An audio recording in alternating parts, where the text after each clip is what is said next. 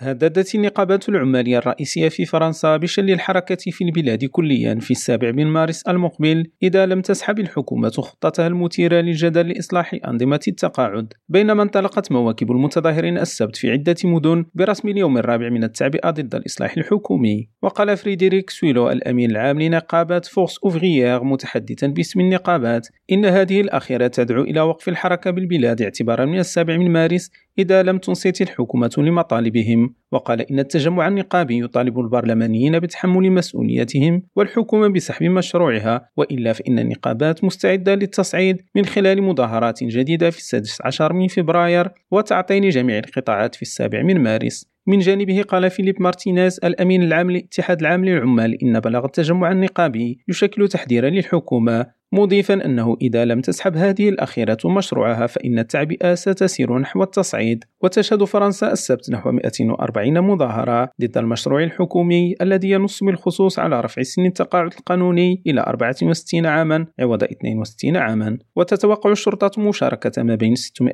ألف و 800 ألف متظاهر في جميع أنحاء البلاد بينما تراهن النقابات على إقبال قياسي أكبر بكثير مما عرفته التعبئات السابقة في التاسع عشر والواحد والثلاثين من يناير والسابع من فبراير. وشهد اليوم الثالث للتعبئة الثلاثاء الماضي مشاركة 757 ألف متظاهر بحسب وزارة الداخلية وقرابة المليونين وفقا للنقابات. وتعتزم المركزية النقابية عبر تظاهراتها المتتالية زيادة الضغط على الحكومة لدفعها إلى سحب مشروعها المثير للجدل الذي يناقش منذ الاثنين الماضي في الجمعية الوطنية حيث لا تتوفر حكومة إليزابيث بورن على الأغلبية المطلقة. إدريس تكي لريم راديو باريس.